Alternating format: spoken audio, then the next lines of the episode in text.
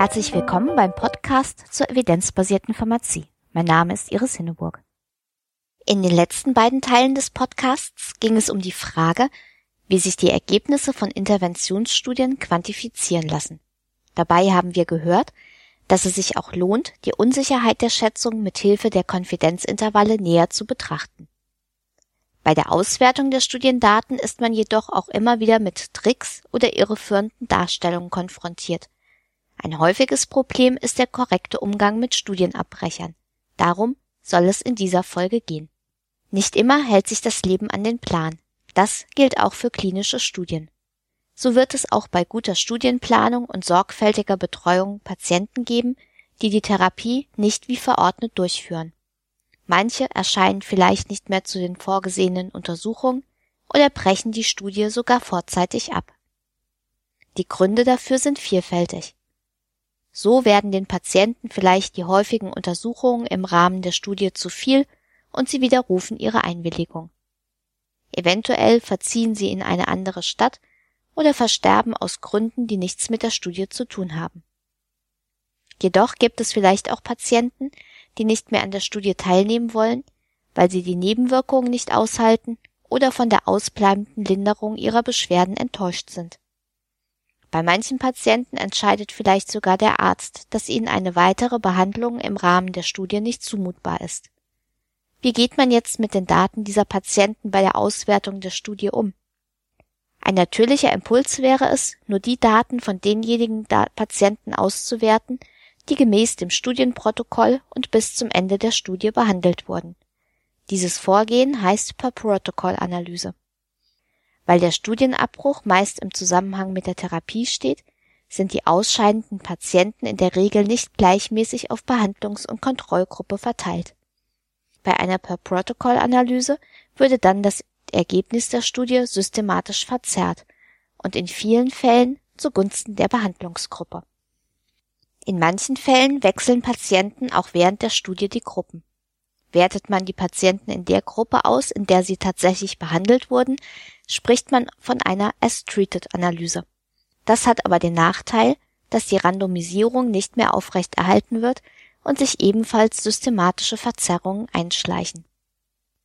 Aus diesem Grund ist es in den meisten Fällen notwendig, die Auswertung in den Gruppen vorzunehmen, in der die Patienten ursprünglich randomisiert waren. Dieses Vorgehen heißt auch Intention-to-Treat-Analyse. Auch Patienten, die zwar randomisiert wurden, aber keine Behandlung erhalten haben, sollten in die Analyse mit einbezogen werden. In der Studienpublikation sollte genau beschrieben werden, wie die Daten der Patienten im Hinblick auf die Gruppenzugehörigkeit ausgewertet wurden. Denn Begriffe wie modifizierte Intention-to-Treat-Analyse sind nicht standardisiert und werden für verschiedene Vorgehensweisen genutzt.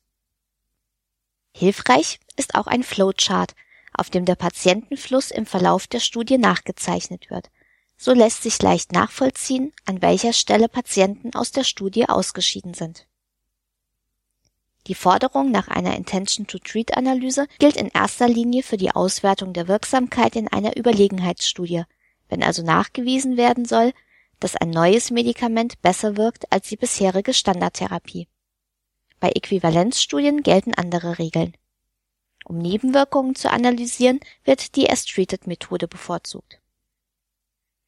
Allgemein akzeptiert wird als Ausnahme von dieser Regel, wenn sich nach der Randomisierung herausstellt, dass der Patient trotz aller Sorgfalt doch nicht die Einschlusskriterien für die Studie erfüllt um solche Patienten dann nachträglich aus der Studie auszuschließen, sind jedoch eine Reihe von Vorsichtsmaßnahmen nötig, um die Ergebnisse nicht zu verzerren.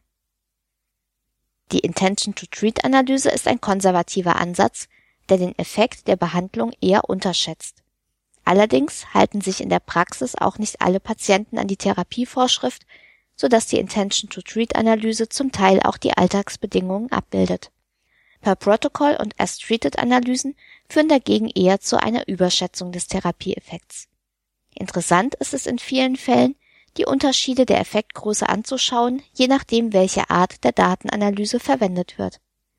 Aus diesem Grund finden sich in Studienpublikationen auch häufig Sensitivitätsanalysen, bei denen die Ergebnisse der Analysenmethoden miteinander verglichen werden In der Publikation sollten die Autoren außerdem angeben, wie sie mit den fehlenden Daten der Studienabbrecher in der Auswertung umgegangen sind. Dafür sind verschiedene statistische Herangehensweisen gebräuchlich. Dazu gehört etwa Last Observation Carried Forward, also das Einsetzen des letzten beobachteten Wertes im weiteren Verlauf der Studie. Dadurch kann allerdings die Wirksamkeit des Mittels in der Behandlungsgruppe überschätzt werden. Eine mögliche konservative Alternative ist es, bei binären Zielgrößen die Daten von ausgeschiedenen Studienteilnehmern als Therapieversagen zu werten. Das unterschätzt allerdings die Wirksamkeit der Behandlung. Gerne werden deshalb auch in Studienpublikationen Best- und Worst-Case-Szenarien entwickelt, die die Wirksamkeit der Therapie auf der Basis von möglichen extremen Resultaten abschätzen. Bei einer hohen Anzahl von Studienabbrechern können solche Abschätzungen jedoch sehr unzuverlässig werden. Als Faustregel gilt, dass bei Beobachtungsverlusten von mehr als 20 Prozent die Studienergebnisse nicht mehr als valide angesehen werden können. In Einzelfällen können jedoch bessere Nachbeobachtungsquoten aufgrund des Settings nicht erreicht werden oder bei sehr seltenen Ereignissen auch schon geringere Verluste problematisch sein. Bei der Lektüre von Studienpublikationen sollte man aufmerksam werden, wenn sich die Verlustraten in Behandlungs- und Kontrollgruppe deutlich unterscheiden. In dieser Folge haben wir nachvollzogen, dass eine Intention-to-Treat-Analyse wichtig ist, um die Studienergebnisse bei der Auswertung nicht zu verzerren.